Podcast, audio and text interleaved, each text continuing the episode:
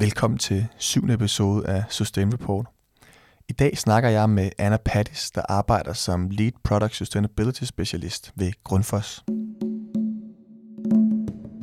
Nej, jeg forstår ikke øh, helt præcis alt, øh, for den klima er skruet sammen, og der er så mange elementer i det, men jeg tror, jeg forstår nok til at øh, være faktisk ret skræmt af, af det, der kommer og hele den unge generation, der vokser op nu, er, you know, altså Greta Thunbergs generation, der, jeg tror, der er rigtig mange, der er bare skræmt, fordi de ved ikke, hvad de skal gøre.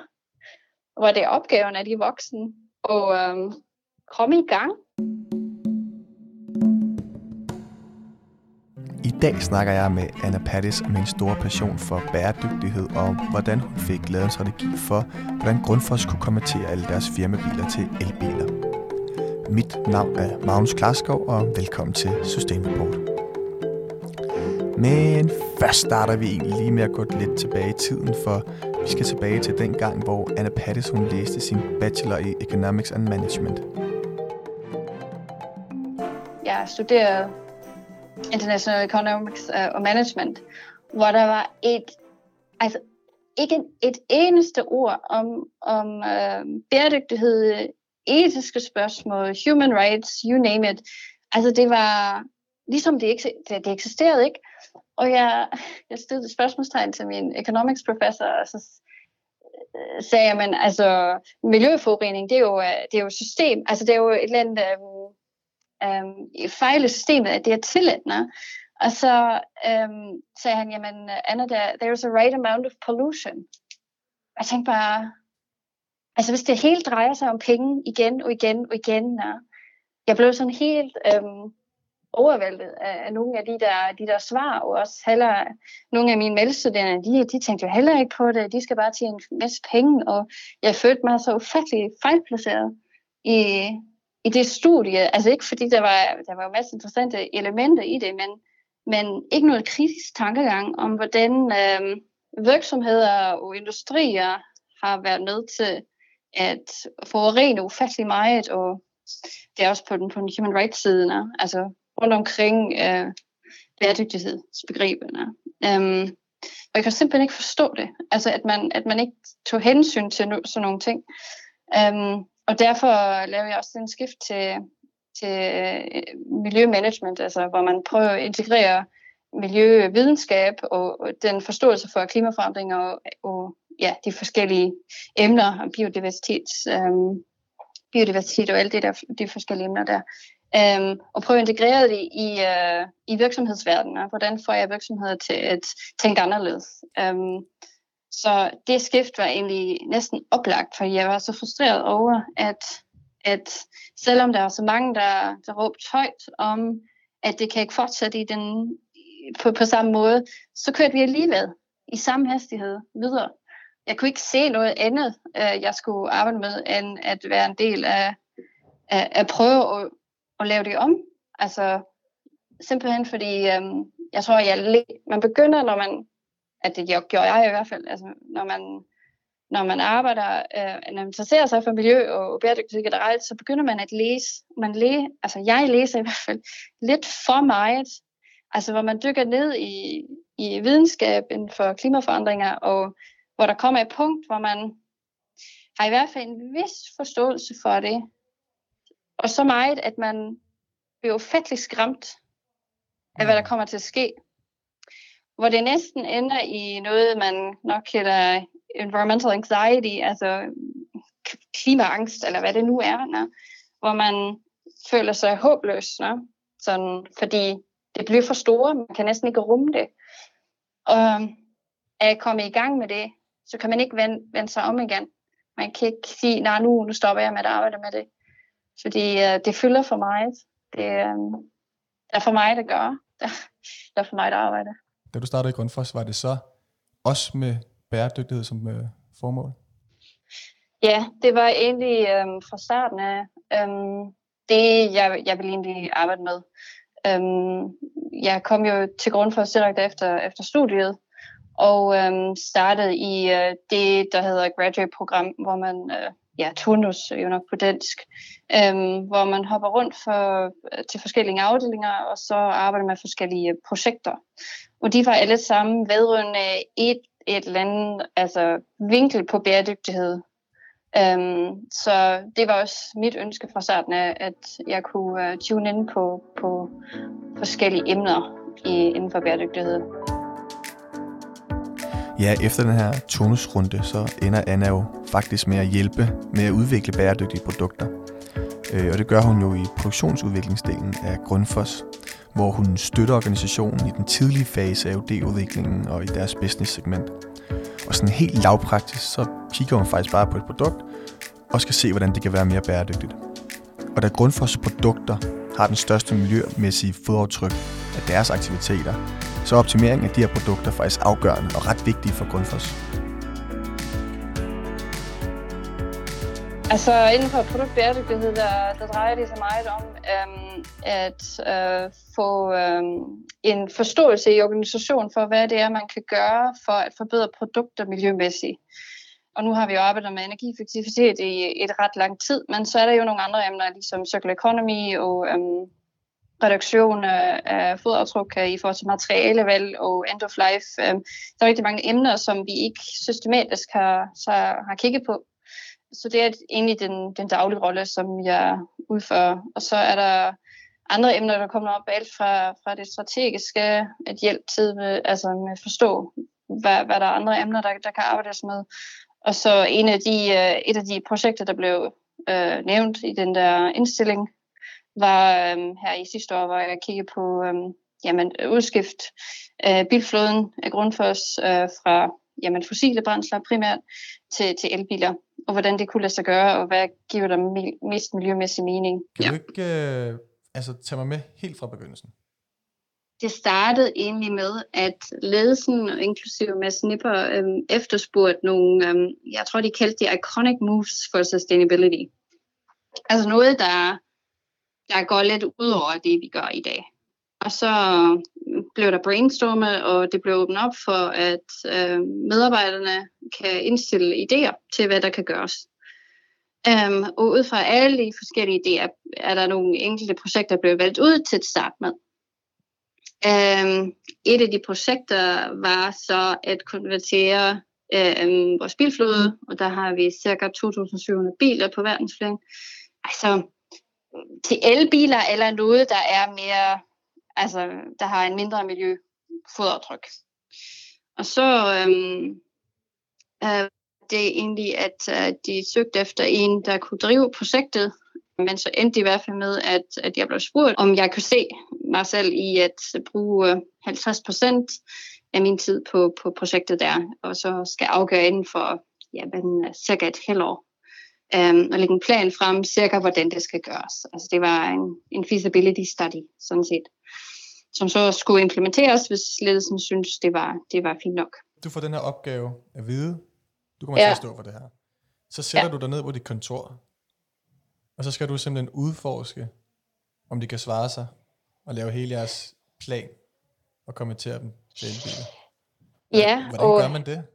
Jamen det gør man med at inddrage folk fra purchase, fra finans, fra facility, fra øhm, ja, eks- eksterne specialister. Vi har arbejdet sammen med, øh, med et institut i, i Schweiz, der har lavet livscyklusvurderinger øh, på, på øh, elbiler og forskellige andre biler for at sammenligne det.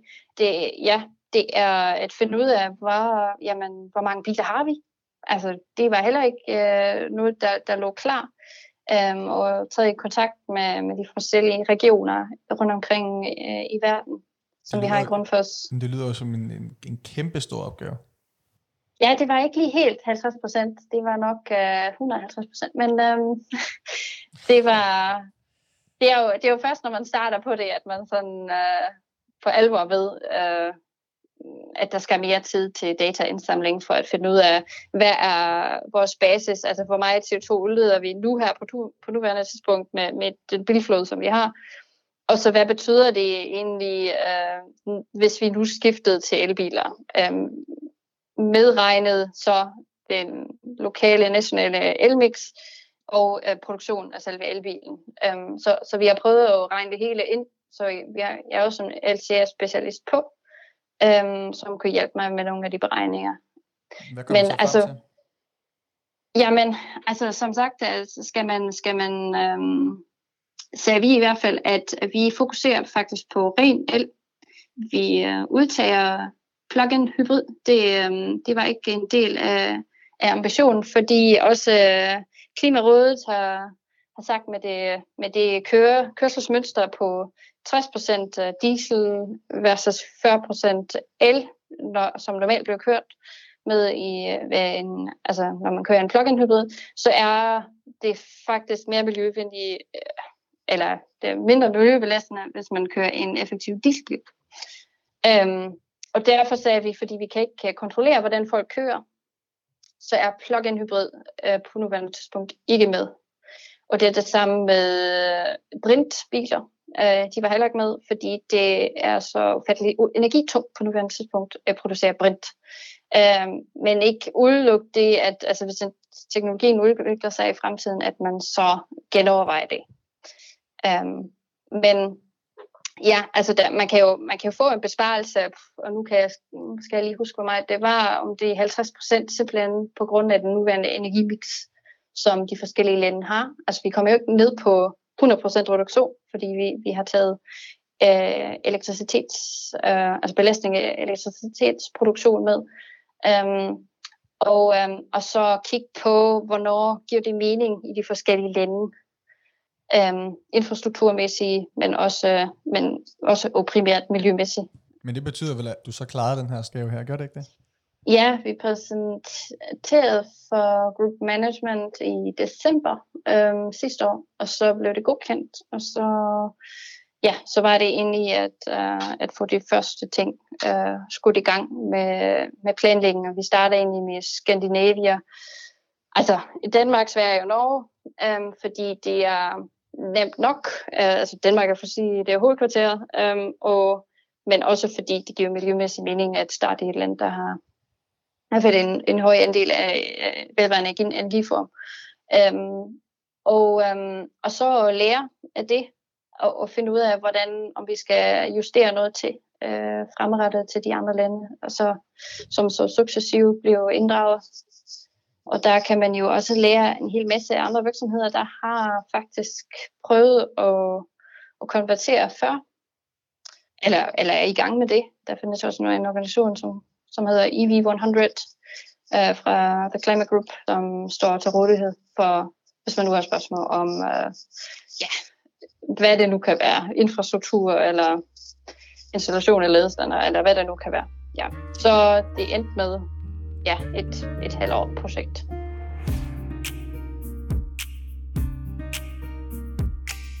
Ja, det her halvårlige projekt med fuld konvertering af firmabiler til elbiler var faktisk en af de ting, som Juin lagde vægt på, da de valgte hende som en af de tre vinder til årets Sustainability Hub 2020. En anden ting var, at hun netop formår at udfordre sine kollegaer til at tænke mere bæredygtigt. Og det gør hun nok grundet hendes ret klare holdning til klimaudfordringerne. Men, men det er jo det er ligesom om, der ikke der er ikke nogen, der, der tør øh, virkelig radikalt forandre, vores, hvordan vores samfund er til sammen. Hvad, um, hvad tror du selv, der skal stille? Altså, uha, der er rigtig mange elementer. Altså hele perspektiv på, at der skal være vækst. Vi skal vokse uanset om det er virksomheder eller om det er økonomien. Men hvis jeg, hvis jeg kigger på, hvordan, hvordan vokser en økonomi, så er det jo ydelser, ydelser, det er produkter, som jeg skal konsumere. Øhm, og alt det der, hvor man tænker, altså det er jo, nu efterhånden er der rigtig mange, der har sagt, at planeten er bare, altså vi har ikke flere, og alligevel så, så driver vi rovdrift på, på naturen for at få endnu flere ressourcer ud. Og øhm, den nyeste iPhone, og folk ligger på gaden for, for en... Øh, altså, det er, jo, det er jo bare de billeder, man har, når, øhm, øh, når vi kigger på forbrug. Og altså, den unge generation, det er jo nok øh, en mega stor opgave at få det vendt os, øh, som, som er meget mere i hvert fald har jeg den følelse, at meget mere fokus på, på genbrugene og øh, øh, kødfri og altså spis vegansk øh, eller plantebaseret. Øh, der, men det er den gamle generation, der skal virkelig tørre og for, forandre noget. Og en af de ting er, hvordan, hvordan vores økonomiske system er skruet sammen. Og det er jo ikke noget, der er en person, der kan gøre det. Der er rigtig mange kræfter, der skal til uh, at lave det om, fordi der er også der er ikke rigtig mange interesser i at bibeholde det, vi har. Men um, når, når man hører på, altså det er for dyrt uh, at, uh, at lave tiltag til, at vi kan, kan øhm, få de der 70% reduktion, som, som Danmark i hvert fald har sat sig til. Um, hvad mener du med for dyrt? Altså fordi det er fiktive øh, penge i fremtiden, vi, vi snakker om, og hvis vi ikke gør det, jamen vi kan ikke spise penge. Så kommer det tilbage til de basale behov af fødevarer og, og varme og drikkevand og alle de forskellige ting der. Um, men man bliver bare så træt af, um, af den diskussion, at det er for dyrt. Men det bliver jo endnu dyrere. Mm. Det bliver dyrere og dyrere, jo længere vi venter. Og ligesom om den der, den der sense of urgency, det er jo, den, er, den er der bare ikke. Og um, det, er, det er måske, uh, altså for mig er det i hvert fald mega uforstående, fordi nej, jeg forstår ikke uh, helt præcis alt, for den klima er skruet sammen, og der er så mange elementer i det, men um, jeg tror, jeg forstår nok til at være faktisk ret skræmt af, af det, der kommer og hele den unge generation, der vokser op nu, uh, you know, altså Greta Thunbergs generation, der, jeg tror, der er rigtig mange, der er bare skræmt, fordi de ved ikke, hvad de skal gøre. Hvor det er opgaven af de voksne. Uh, og um, komme i gang. mm. Ja. Og der, der tæller mig, altså jeg tæller mig selv med, med der, men um, mm ja, det er igen i, i, i, ja, i fællesskab. Øhm, alle skal være en del af det. Og så have den forståelse, jamen hvis jeg, hvis jeg køber en kylling, der, der spiser soja fra, fra Amazonas, ja, så kan jeg godt se, at øh, det, uh, det, er, det er dit valg at, at spise den kylling. Men altså, man, har, man kan ikke sige, at man uh, at, at det, er, det kun vedrører dig. Nej, der er rigtig mange andre ting, der det har en effekt på. Um, så man kan ikke afskærme sig fra det, fordi ens valg har betydning, um, uanset hvor småt det er.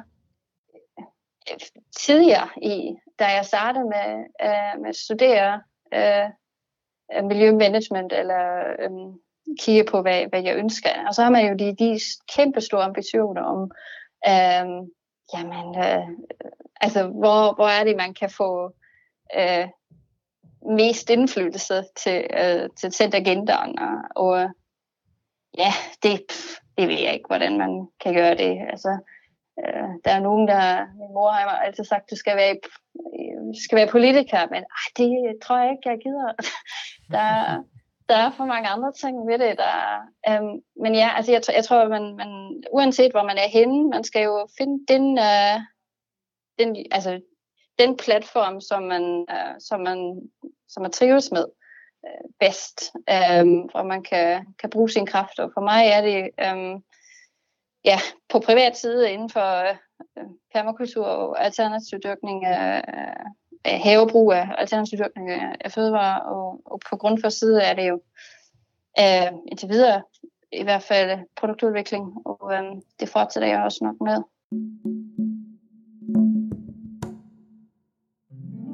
Det var sådan forløbig sidste episode af System Report. Så hold øje med kanalen her, for vi glæder os i hvert fald til at lave flere podcast i fremtiden. Mit navn er Magnus Klaskov, og vi lyttes ved.